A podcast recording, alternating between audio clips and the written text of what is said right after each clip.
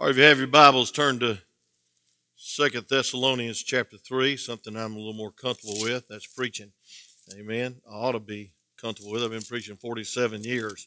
I know I look that old, and I am that old, but I have enjoyed my life of preaching. And I'm going to tell you something. I wouldn't do anything else, Brother Steve, than preach. Uh, I love uh, to preach the Word of God, and I appreciate you coming uh, because I tell you what, sometimes a preacher just needs encouragement by seeing somebody in church. Amen. So you encourage me if you hadn't encouraged anybody else. And I think I needed it, and I think you need it. And we need to encourage one another, prefer one another, honor one another, minister to one another. There's a lot of one another's in the Bible. And I'm going to tell you something. It's a wonderful privilege to be behind that one another. And that means the Holy Spirit causing you to exhort one another. I, I thought somebody was going to request prayer for Bob, Brother Gabe, and uh, we didn't do it. So we need to pray for Bob. And Bob is acrostic that means burdened. Pray for a burden, an opportunity, and what else? Boldness. A burden, opportunity, and boldness. You ought to pray for Bob every day. Somebody told that to Brother Gabe in the prison ministry, when he first got in the prison ministry, that you ought to pray for Bob every day. Burden, opportunity, and boldness. Amen. Love, compassion makes a difference. Amen. In chapter 3 of Second Thessalonians, we're going to try to preach the whole chapter, so don't panic. It's a very brief uh, chapter. But he starts out with finally. That's like a preacher saying in closing, don't believe a, don't believe a word of it. He's still got 20 minutes, amen. But um, he says, finally, brethren, pray for us. Now, this is a chapter of correction. It's an injunction for the disorderly, is the title of my message. And um, the second coming of Christ is more than a doctrine to examine and study, it's a truth to grip your life and to make us better Christians. Someone said this, and I believe with all my heart that the doctrine of the second coming will change your life more than any doctrine in the Word of God. Now, there's a doctrine of hell. Jesus preached on hell 13 times, and 83 times the word hell is mentioned, or the word of torment or wicked place, uh, uh, terrible, horrible place is referred to all through the Bible 83 times. So that's a doctrine that will shake you up. The doctrine of heaven, the doctrine of grace. But there's a doctrine of the second coming that we ought to live each day as if he could, he could come today. Uh, I, I am convinced of this that I, in the right in the middle of a sentence tonight of this message, the rapture could take place. And I, I'm convinced that this could be my last message. My last message. It could be because of a heart attack or if I let my wife drive home, Brother Bobby. But, you know, uh, I'm just saying uh, you in trouble, brother. But I'm just saying that God help us to live like He's coming because He is coming. And a lot of people don't believe that. And I'm going to deal with this. Some people think there's a seven year warning about the rapture, and they're dead wrong. And they will be very, very uncomfortable. And, un- and there's no comfort in uh, uh, post tribulation rapture. No comfort at all.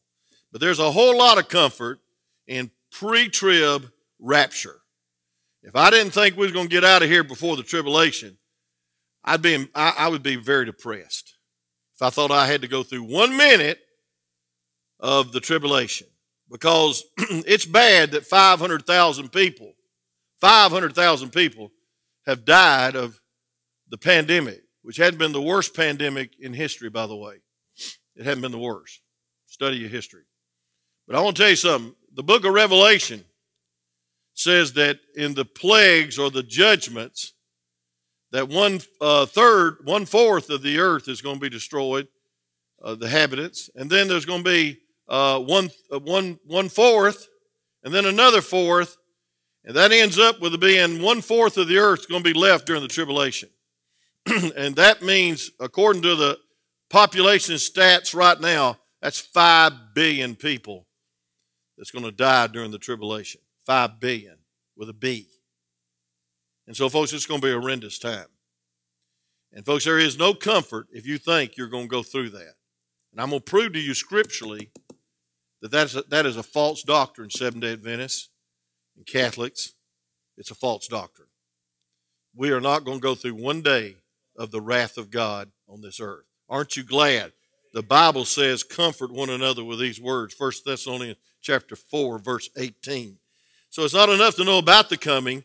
We must believe it and practice it daily. And these Christians got messed up. And Paul had to write a second letter to straighten them out and help them and exhort them uh, to change their ways. And so here it is, last chapter, straightforward. It is get your act together and stop being lazy. Because a lot of people are using the, excuse that they were in the tribulation because there is persecution, and it was terrible persecution, far greater than we've ever seen or heard about. And they thought the tribulation already started, so they were quitting their jobs. They were sitting up on the mountainside, as people did in 1974, as they did in 1988, with these date setters. It's also unscriptural to set a date. It's a season and time, amen. But you don't set no dates. Anybody sets a date, and I'll give you some examples in just a moment. Uh, you better beware of their doctrine because they're usually post tribulation. Um, and that is sad. But I want you to see, first of all, in verses 1 through 5, we're just going to uh, uh, read and, and, and, um, and preach this as we read. Uh, I want to read verses 1 through 5 first. The Bible says, Finally, brethren, pray for us that the word of the Lord may have free course and be glorified even as it is with you. Any preacher worth his salt's praying that prayer every time he gets up. God, let the Word of God do the work. Let the Word of God be received as from God. But it says, and that you may be delivered from the unreasonable and wicked men. Here's some false prophets coming in, as they always do. For all men have not faith. But the Lord is faithful, who shall establish you and keep you from evil. Now look at this. It says, and we have confidence in the Lord touching you, that you both do and will do the things which are commanded, command you. And the Bible says in verse 5, and the Lord direct your hearts unto the love of God and unto the patient waiting for Christ. So they thought he already come, and there was some false prophets writing letters and speaking after Paul left and said, Hey, he's already come. And you're in the tribulation. And you might as well go quit your jobs and quit everything and just look and gaze for the coming Lord. Reminds me of Acts chapter 1 when Jesus was ascending and the uh, angel came and rebuked him and says, Why stand ye here gazing? Did not he say he was coming in like manner? And folks, just as he went up, he's coming down. But the first time he comes, he's coming to gather us up. It's called the rapture of the church. You say, I don't believe in the rapture because the word's not in the Bible. Well, it says called up. That's good enough. Amen. The word comes from two Latin words, which means called up. Uh, the Trinity, the word Trinity is not in the Bible. The word missions is not in the Bible. But I still believe in the Trinity. I still believe in missions. Say amen. And so we see, first of all, we need to pray and be patient. Paul was requesting prayer for his ministry of the word. And uh, somehow, some way, some lies had been spread. And Paul was requesting the ministry of the word. Folks, it's a living word. It's sharper than any two-edged sword. Paul was saying, let it run freely uh, throughout the world. Folks, we ought to have a prayer upon our hearts every time the word's preached, every time it's shared, every time it's taught, that it would be not hindered by false doctrine, not hindered by preoccupation, not hindered or ignored. Paul was yearning for the, to see God glorified. And so he prayed, requesting prayer for the ministry of the word. And second of all, he prayed for God's servants to be delivered. We see it very clearly. It says the word did have free course among the believers. And folks, when the word of God's engrafted in your heart, you become more like him. And the only hope you have is to get in the word and let the word get in you. And the word engrafted means it becomes a part of you. And folks, the standard for living is not the Democratic or Republican Party. The standard for living is not the uh, um, uh, state of education. The standard of living is the Word of God. And the Word of God tells us how to live, tells us how to give, tells us what to do in light of the soon coming. And so it should be received and believed. And so, folks, he prayed that God's servants would be delivered from false doctrine and from uh, humanistic thinking and uh, from selfish desires and even delivered from the self. Sometimes your worst enemy is sitting right with you. It's not your wife or husband either, it's you. Amen. Uh, if we're going to have revival, you need to look in the mirror and say that's the one that's going to have to have revival.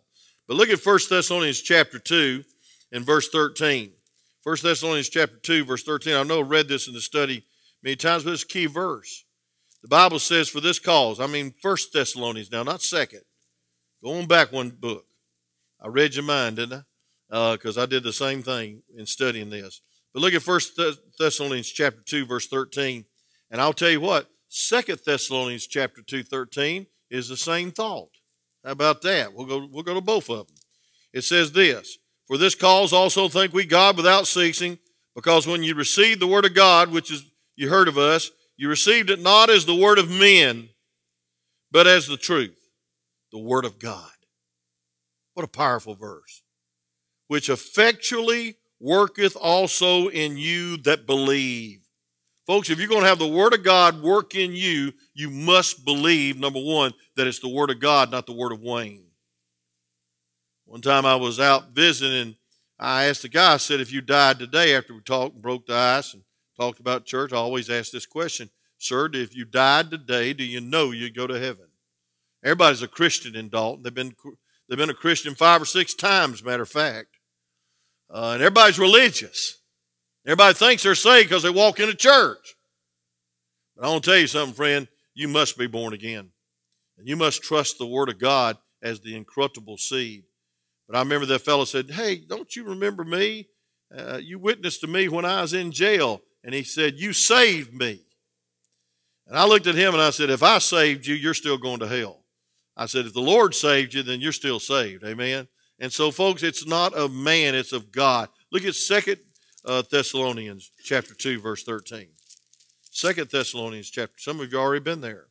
In Second Thessalonians chapter 2, verse 13, it says, But we're bound to give thanks all, always to God for you, brethren, beloved of the Lord, because God has from the beginning chosen you to salvation through sanctification of the Spirit and belief of the truth.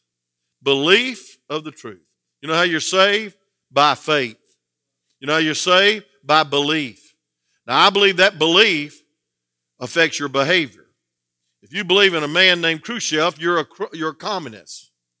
Amen? You believe in a man named Biden, you're a Democrat. You believe in a name, uh, I ain't going to go there. Uh, but, you know, if, if you, you know, you, whatever you believe in, you follow. And don't tell me it doesn't affect your behavior. So, if you believe in the Lord Jesus Christ, you repent when you're saved. It's a natural turn. When you turn to God, you turn from the world.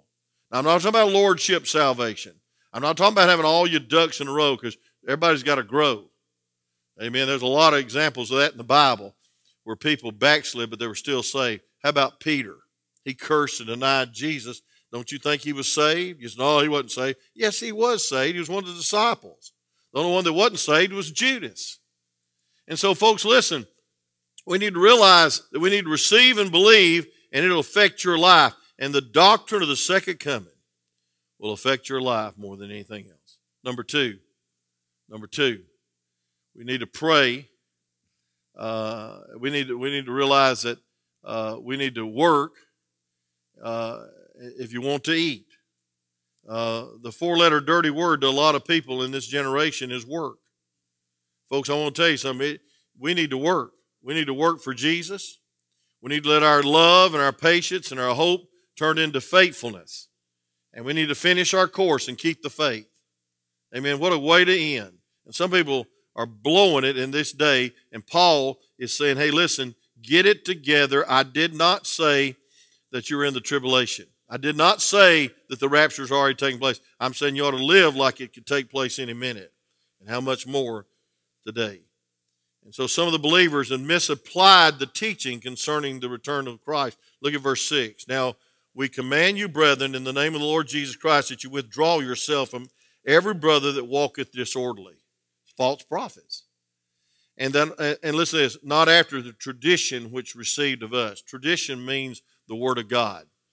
And look at this. For yourselves know how you ought to follow us, for we behaved ourselves, uh, we we behaved not ourselves disorderly among you. They set a good example. And neither did we eat any man's bread for naught, but wrought with labor and travail night and day, that we might not be charge, chargeable into, to any of you. Not because we have not power, but uh, to make ourselves an ensample unto you to follow us. He's talking about he made tents for a living, and he was very hard worker. And look at verse 10. It says, For even when we were with you, this we commanded you, that you, if any of you would not work, neither should you eat. You know, we live in a day of entitlement. I'm going to say this, friend there is nothing free in this world. Somebody's going to pay for it. Somebody's going to pay for it. That's right. Sooner or later, somebody, maybe the next generation or the next generation, they're going to pay they're going to pay. And folks, we need to be realize that God has ordained that we work, uh, not be lazy, not quit everything and go out into a hillside and look for Jesus to come, or think He's already come and and you're in the tribulation. And so uh, Paul's already admonished them in verse six, and he admonished, admonished them again uh, in verse uh, 14. He says, If any man obey not uh, our word by this epistle, note that man and have no company with him, that he may be ashamed. And so there's people that say, quit everything. Don't be faithful worker. You know, I want to tell you something, friend. One of the greatest testimonies you have is to be the best worker on your job there is. And it's a shame and disgrace that some people claim to be a Christian. They don't show up on time. They leave early, and sometimes they don't even don't even work. Uh, you ought to be ashamed of yourself if you're a lazy person. Uh, God's given you ability to work. You ought to work. And folks, listen, a lot of people think they're so spiritual they don't have to work. But I want to tell you something. God help us in this day. Nobody wants to work. They want a free handout. It's cheaper to stay at home and draw unemployment. Folks, you ought to want to work. Amen. Let me just get on pet peeve for a second. You ought, you ought to you ought to want to obtain and do something, especially if you're a man. You ought to want to accomplish something. Amen. Uh, you ought to have projects around the house and shock your wife and actually rake the yard once a year or uh, comb the dog's hair or something, you know, amen. Vacuum when she has a bad back. But go to work and make a living and come home and, and uh, give your children uh, a good, good opportunity to get an education because you're working hard. I think it's commendable. And so, folks, we see it in Acts chapter 6 and 1 Timothy chapter 5 that if there's somebody that can't work, we ought to help them. We ought to be benevolent. And uh, we're obligated to help the widows. And we're going to do that. Um, but then in, we see in verse 13, let me go ahead and read verse 11. Says, For we hear that there are some among you walking among you disorderly, working not at all, but are busybodies. Now, not only did they not work, they were in everybody else's business. They were gossips. I want to tell you something. The idle mind affects the mouth. When you have a lot of time to look uh, at people, uh, when you're not busy doing something for God, serving God, uh, you get critical. You get cynical. You just get sorry in your attitude, and nobody else is as good as you are. And folks, he said they're busybodies. That's a strong word in the King James Bible. It says, you know, that we're in other people's business. And uh, folks, a lot of churches split, splatter, and splint. When I first came to this town 43 years ago, yeah, I was a young guy, 27, had a full head of hair and a lot more energy. And I'd go door to door till dark every day. I made a commitment. I'd start at three and I'd go to dark.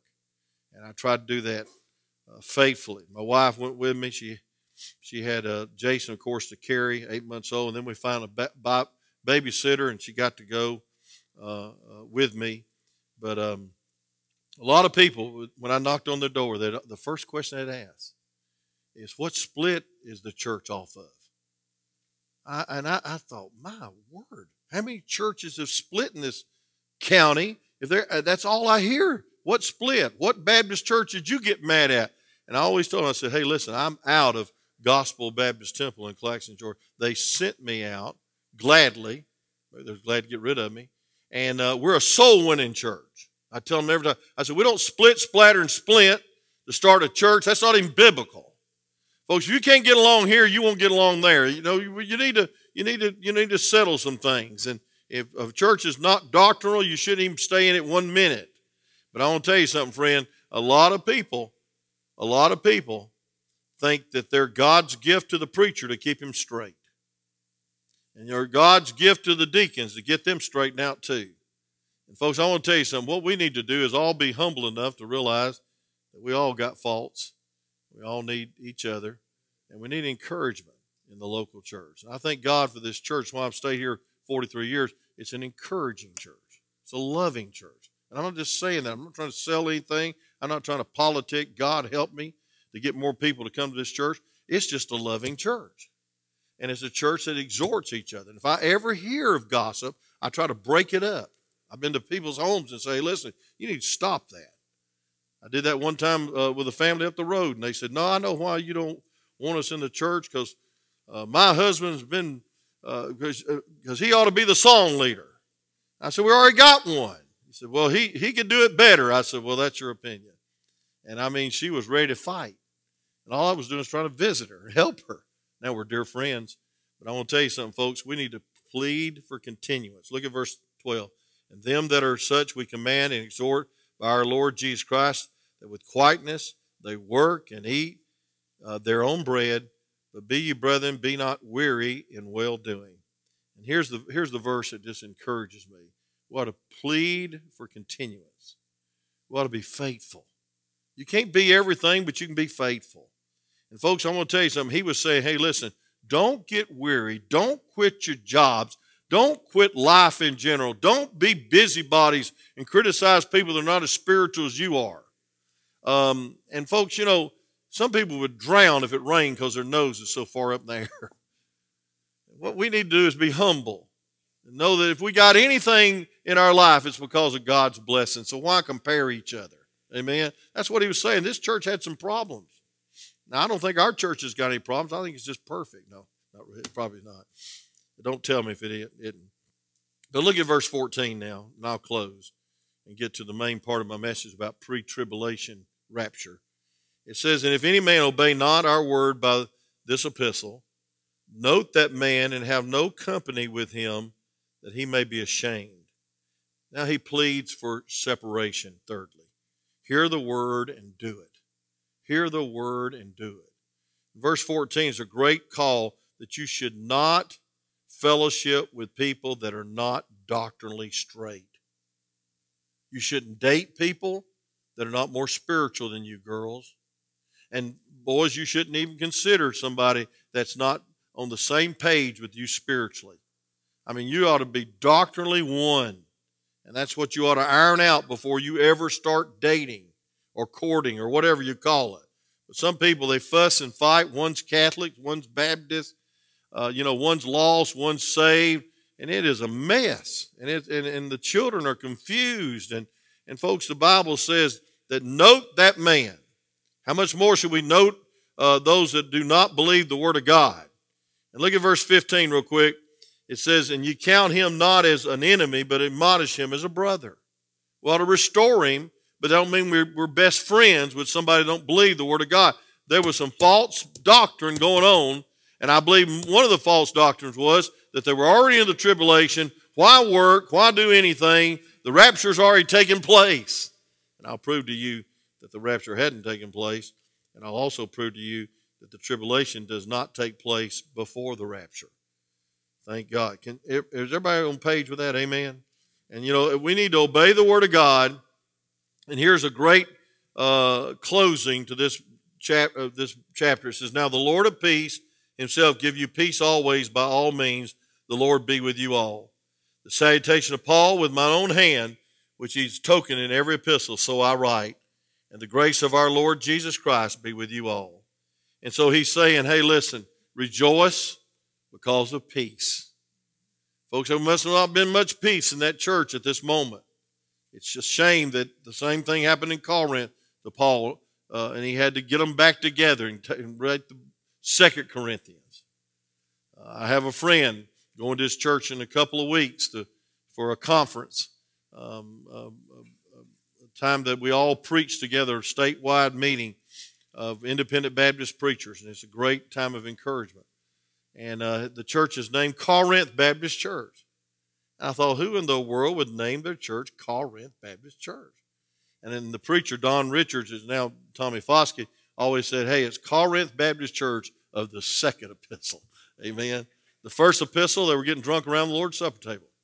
The first epistle, they were suing each other. The first epistle, they were having adultery and incest. I mean, it was a mess. And the first epistle, they got caught up in tongues rather than love. That's a more excellent way. And they were all speaking in tongues at the same time. And Paul had to come in there and say, hey, listen, don't you do it. Make sure there's an interpreter, which is a language, by the way. When you have an interpreter, there's a language. And he says, you do it by course. And then it said something that really blew their mind. It says, women keep silent in the church. Now, some of y'all look at me cross-eyed right now, especially with women liberals. I can tell you right now, you're looking at me real cross-eyed. But that didn't mean anything about testimonies. That doesn't mean anything about praying. But I want to tell you something, friend. The Bible says, as far as tongues is concerned, you ought to you ought to you ought to not speak in tongues, uh, and that's all found in 1 Corinthians chapter 14. So there was a mess going on. They were abusing spiritual gifts, and he said, "Hey, listen, I'd rather you speak five words of preaching than 10, uh, 5,000 words of, of unknown tongue. He said, if all of you speak an unknown tongue, some lost person is going to come in, and the King James Bible uses this word and think that you're mad. And the word mad means crazy because it's a bunch of gibberish and nobody can understand it. Folks, Paul had to straighten that out. And there's some people that are still not straightened out about it. They're still confused about it, and they bring it in the church. And I've had people try to correct me and anoint me and do all kinds of things. Uh, I've had to correct them biblically. But folks, it says we ought to rejoice because of peace peace with each other and peace in the home. You'll ne- hey, listen, your Christianity will never rise any higher than your Christianity in the home. If you don't have peace at home, you won't have peace in church. As a matter of fact, you'll probably add to no peace because you'll come in griping and grumbling and hurt and bitter, and you'll spread it to the whole congregation. Then we'll rejoice because of fellowship. Verse 17 says, The salutation of Paul with my own hand. And he said he wrote and he, and he signed it for authentication. Praise God. And, uh, and authority. He said, This is my letter. Because some people are saying, Paul didn't write that first one. Paul's got bad doctrine. So peace comes from his presence, and peace comes from fellowship. I mean, real fellowship. And peace comes by grace. Folks, as always, when you see the opening of, of brother, of brother Paul, Apostle Paul's letters, it's grace and peace. Grace and peace. There is no peace without God's grace. If you're not saved, you don't have peace. You're not right with God, you don't have peace. Folks, I want to tell you something.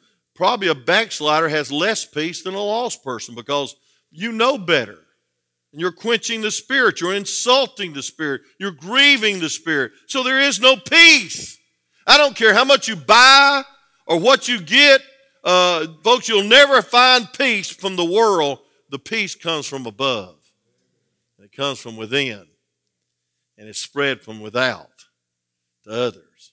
You ever been around a person that just was solid? I mean, just, just, just, just had it together. That's because they had the peace of God, peace with God, and the peace of God. And so, chapter one of this book talks about the depressed. He inspired the depressed because they were under so much persecution. He inspired them and said, Listen, uh, don't, don't forget you're saved. And God saved you for a reason. That's to glorify God, even in your trials. And then chapter 2, he has instructions to the deluded. Those are the people that were getting weary and uh, maybe uh, listening to some disorder. And then chapter 3, it was injunctions for the disorderly. He was exhorting the saints. Chapter 1, Paul encourages the saints. Chapter 2, he enlightens the saints. But in chapter 3, he exhorts the saints. And folks, I want to tell you something. There's nothing, nothing that ought to comfort your heart more than to know that Jesus could come any minute. Nothing. Folks, I want to tell you something. No matter what, and if you watch the news too much, you're going to get depressed. Amen? My wife sometimes comes in there and turns it off. I said, My word, what a bossy woman. Turn that TV off while I'm watching it. And she knows I'm getting all upset. She knows I better not watch the news before service because I will get upset. Amen. She knows I get, you know, all ignited, you know, so she knows best and she cuts it off and we pray and we read the Bible and we tell jokes and we laugh and we cut up. But folks, listen, I want to give you something in closing that'll change your life, and that's to know that the rapture could take place any minute. Now, today, as in days past, the majority of the world believes in a post tribulation. You didn't know that, did you? I'm going to tell you why. Because the majority of the world are Roman Catholic. Roman Catholics believe in a post tribulation rapture, if they believe in the rapture at all. But I know they don't believe in saved by grace. They believe in saved by grace plus works. The Seventh day Adventists, and they have a wonderful hospital down the road, uh, they recently published a four volume, 3,200 page set of books on famous people who believed that the rapture was going to take place after the tribulation. And in that discourse, they also listed many, many men that believe that we missed it because they set dates of the rapture and it didn't take place. So beware. Some are doctors, and some are very rich, and some are very famous. But folks, if it don't line up with the Bible, it's not right. If it don't line up with the Bible, I don't care how rich it is. I don't care. And listen, Anybody that wants to worship on Saturday, that's that uh, the Sabbath is Saturday. But we're not Sabbath keepers, we're resurrection keepers. We meet on the first day of the week for one reason. We're not of the law, we're of grace. And the Jesus said, meet on that first day because that's the day of victory. That's the day of the resurrection. You do not call Sunday the Sabbath. It's not. Saturday is the Sabbath. And if you're a seven day Adventist, you do no work. One time I got in trouble. I dated a seven day Adventist girl, and she took me to a fellowship. She knew I was Baptist. I should have never dated her. But I broke up with her right after the first day. You know why? We had soybean hamburgers. I said, Glory to God, I could never eat that the rest of my life. That was the worst thing I ever put in my mouth. They don't believe in meat, law. They don't believe in the Sunday, they believe in Saturday. But I want to tell you what, they don't believe in the rapture till after the tribulation. So I'm going to give you four or five things why I believe the rapture will take place before any moment of the tribulation. Number one, the doctrine of the rapture is a, is a doctrine of comfort. Let me prove it to you scripturally. Go back to our first book, First Thessalonians chapter 4. How many's heard these verses read by a graveside? Come on. Say amen. I'm not trying to be ugly. I'm just going to be honest with you. I'm not trying to uh, slap your background. I'm just glad you're not still in the background. You've been converted. Thank the Lord. But look at this. It says, But I would not have you ignorant, brethren, that's spiritually, concerning them which are asleep, that means dead, that you sorrow not, even as others which have no hope. For we believe that Jesus died and rose again, even so them also which sleep in Jesus will God bring with him. Notice that. For this we say unto you by the word of the Lord, that we which are alive and remain unto the coming of the Lord shall not prevent or precede them that are asleep. And it says, For the Lord himself shall descend from heaven with a shout, with the voice of an archangel, and the trump of God. and the dead in Christ shall rise first. All the graves are going to open up, and the soul is going to be reunited with the with the with the with the with the spirit. Body's going to stay there, stay there. And listen, it's a, it's a resurrection body, excuse me. But look at this. It said, And the dead in Christ shall rise first. Then we which are alive and remain shall be caught up together. That's where we get the word rapture. Caught up together with them in the clouds to meet the Lord in the air, and so shall we ever be with the Lord. Wherefore, comfort one another with these words. How about that? The doctrine of the pre tribulational rapture is one of the most comforting doctrines in the Word of God. If I preach this, this tonight, soon the tribulation is going to take place. And it's going to have to be a tribulation before there's a rapture. And it's going to be a horrible time of pain and demonic beasts. Revelation 6 through 18 will scare you to death if you're not born again. Demonic beasts released from hell. Uh, the sting of a scorpion. You ever been bit by a scorpion? And people will cry for the rocks to fall on them. They'll cry to die. And death will take a holiday. Hailstones, 125 pounds, hitting this earth. Water turned to blood. I mean, water turned to poison. I'm telling you, friend, malignant diseases without a cure. Sounds familiar? And uh, folks, there'll be people scorched to death because no seasons are all messed up. The sun will refuse to shine, and the moon will refuse to shine. And I'm telling you what, we're going to go through that very soon. And then I'd say, Have a good day. God bless you. Now, how many of you'd leave here comforted? I'd leave here so depressed. I said, Wait a minute. You mean the tribulation's got to take place before the rapture? And I would be so depressed, so afraid, so down and out, I wouldn't be good for nothing, especially good for God. And so, folks, no matter how much you freeze dry your food and how much ammo you got and how many guns you have, folks, I'm going to tell you something. It will be not enough to overcome the Antichrist and all the demons of hell during the tribulation. Folks, as a matter of fact, it's a spiritual warfare. And if you have food, you'll be the first one that's killed because you refuse to take the mark of the beast 666. And so, folks, listen the tribulation before the rapture is no comfort at all. And my Bible says, Wherefore comfort one another with these words. The doctrine of the pre tribulational rapture is a doctrine of comfort. Amen. Looking forward to it, aren't you? Could be any minute. Then, second of all, real quick, Jesus delivered us from the wrath to come. Look at 1 Thessalonians chapter 1, verse 10. 1 Thessalonians, 1 Thessalonians chapter 1. We'll go to 2 Thessalonians 5 in just a second. Follow me in your Bible. In 1 Thessalonians chapter 1, verse 10, the Bible says to wait for the Son from heaven. Wait for him. He's coming. He's not going to touch the earth the first time. He'll touch the earth the second time.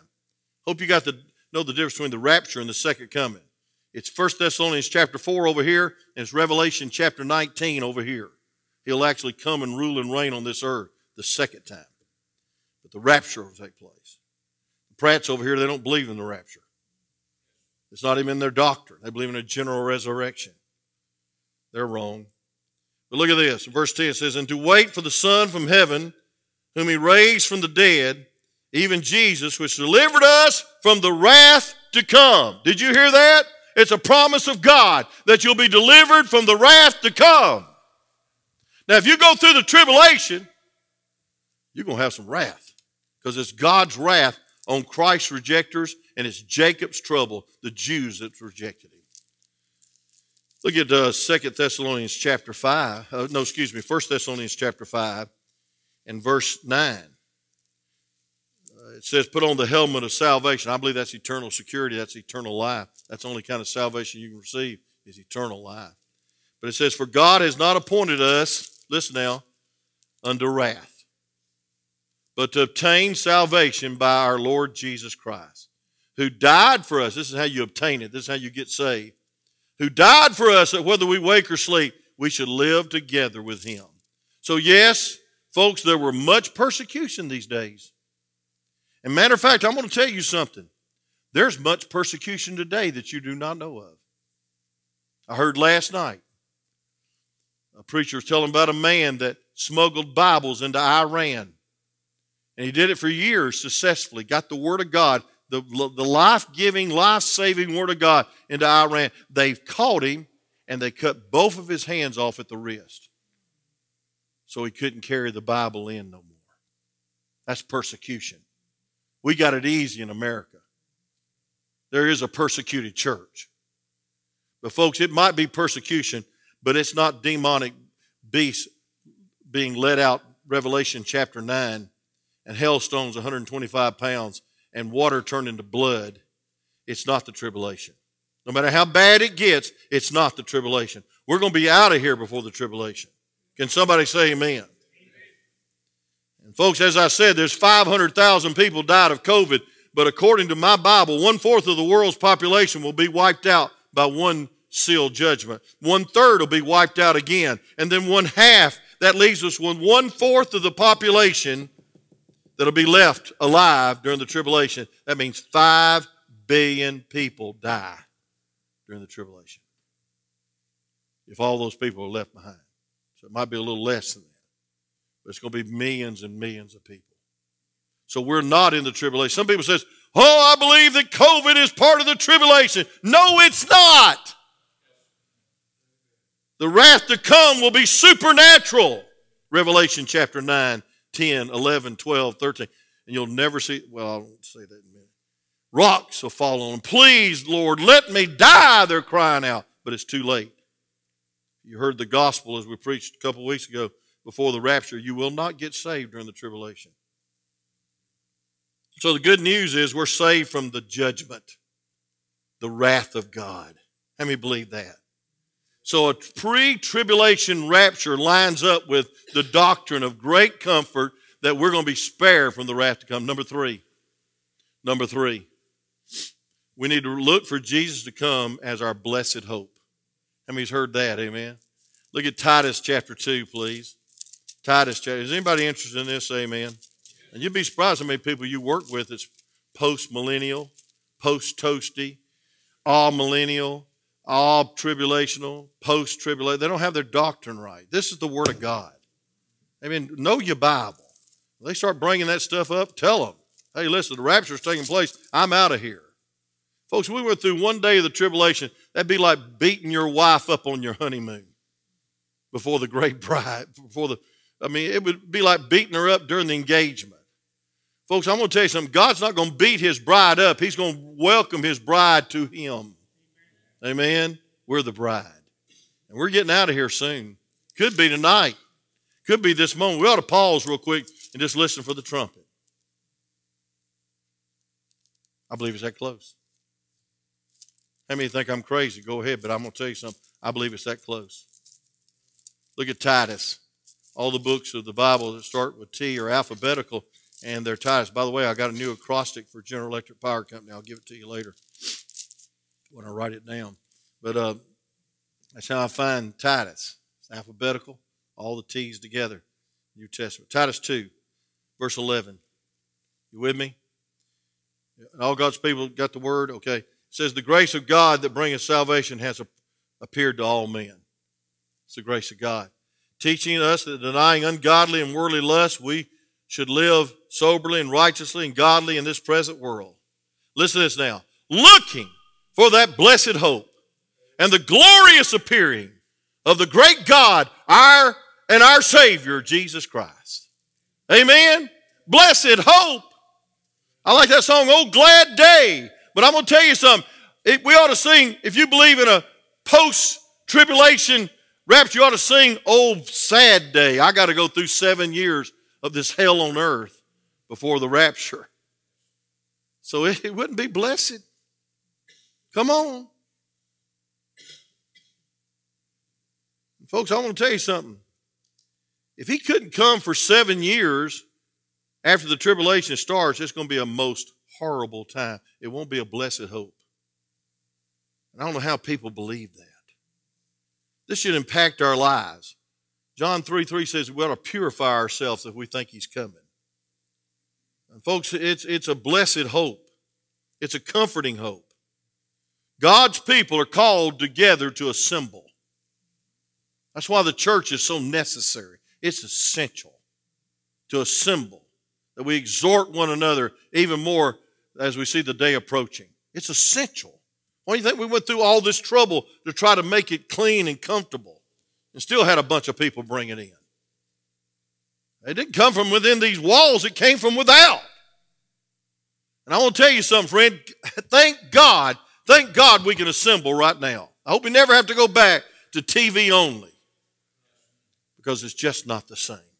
And I thank God for every one of you listening in. And I thank God you're listening in or listen later. Thank God for you. And I'm not trying to criticize anybody, but I'm going to just say you something.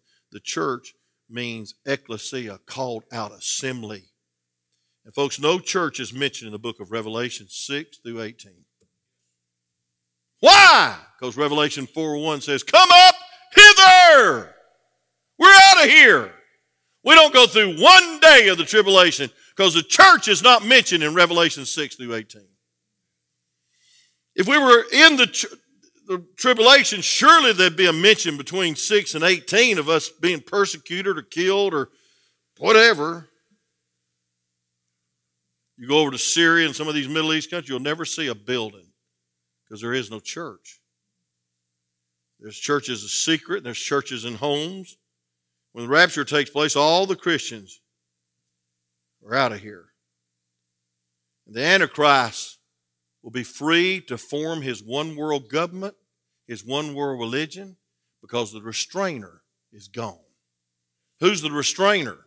Preached on about two weeks ago Holy Ghost. If you don't think, hey, hey, you're the seed you're the salt. Praise God, you're the light, but you're the restrainer.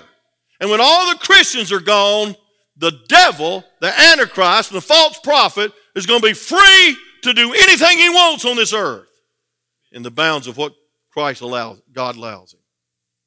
And so you're the restrainer. You hold back, you restrain, you hold back the forces of hell. When we're out of here, it's tribulation. Even though three and a half years will be false peace.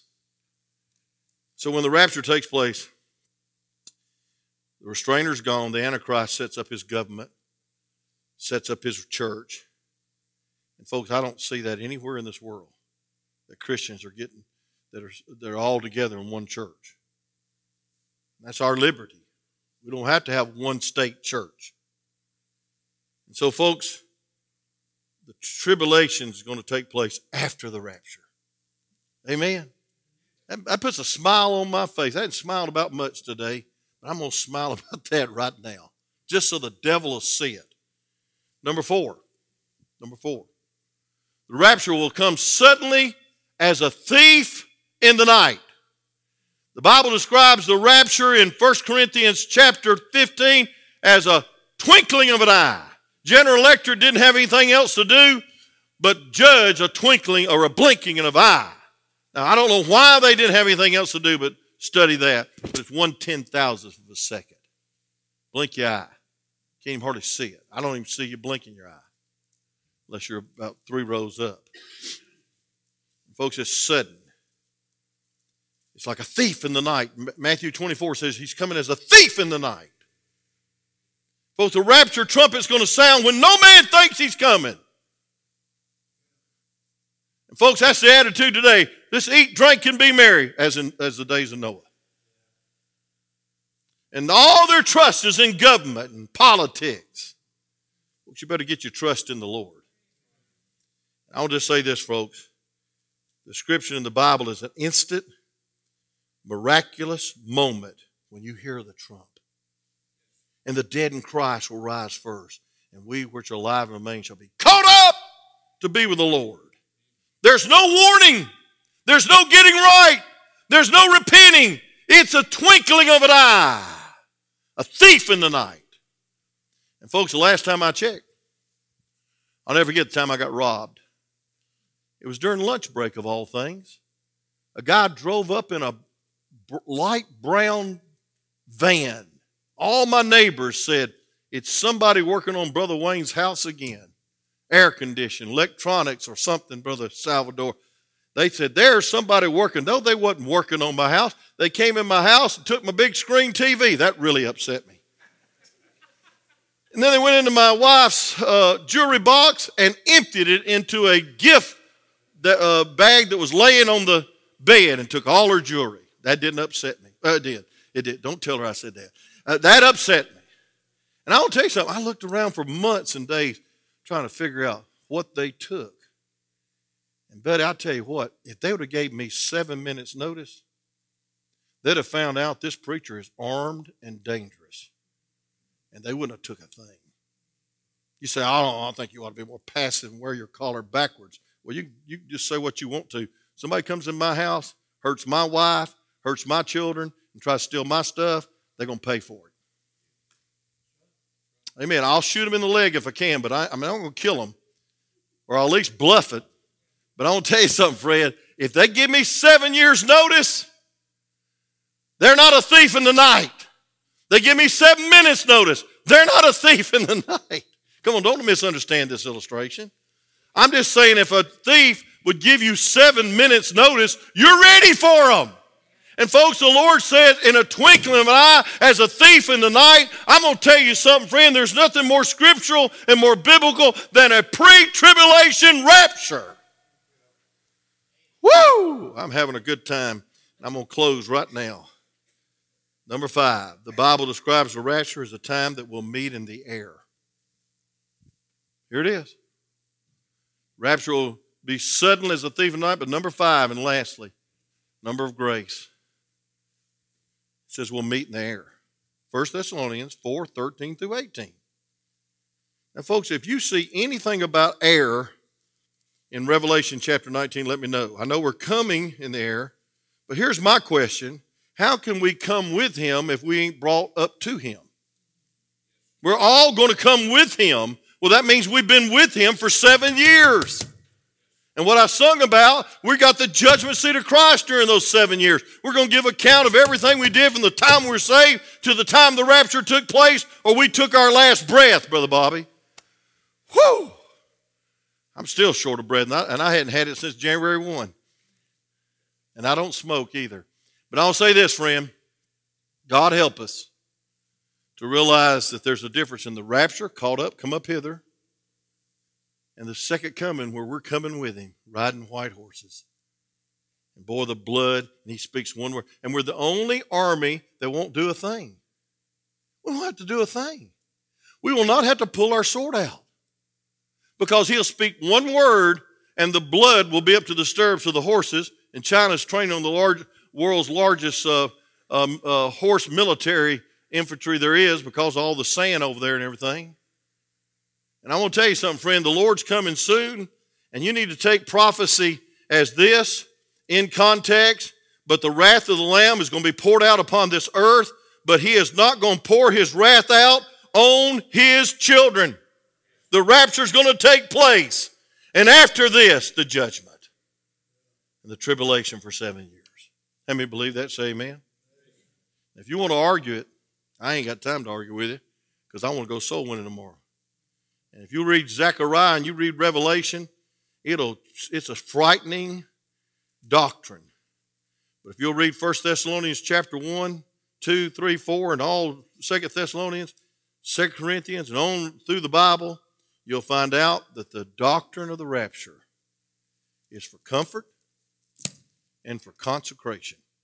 We ought to get busy, we ought to win souls, we ought to be faithful, we ought to be instant in season, out of season, because I believe we're in the last season. When I go to a ball game, those, those athletes do a strange thing. I'm closing. I got eight minutes, but I'm closing before then. They hold up four fingers. I used to be the chaplain of Southeast, and every fourth quarter we'd hold up four fingers, and I'd say, "Yeah, four touchdowns behind." You know, I said, "We ain't got a hope." But praise God, you wouldn't tell it those young men. Praise the Lord, they didn't quit. And I admired every one of them. Alex was out there. Kim was helping me coach, or I was helping him coach. Praise God, we was having a good time. But we was about four touchdowns down every fourth quarter. But man, those boys that come on the sideline to hold up their fingers, saying we're going to give everything we got on this last quarter. Amen. Y'all been through that in Gordon Central. You know what I'm talking about. Anna, you know. Down about 48 points. But praise God, cheerleaders are still cheering. Football players still holding up four fingers. Why? Time is running out.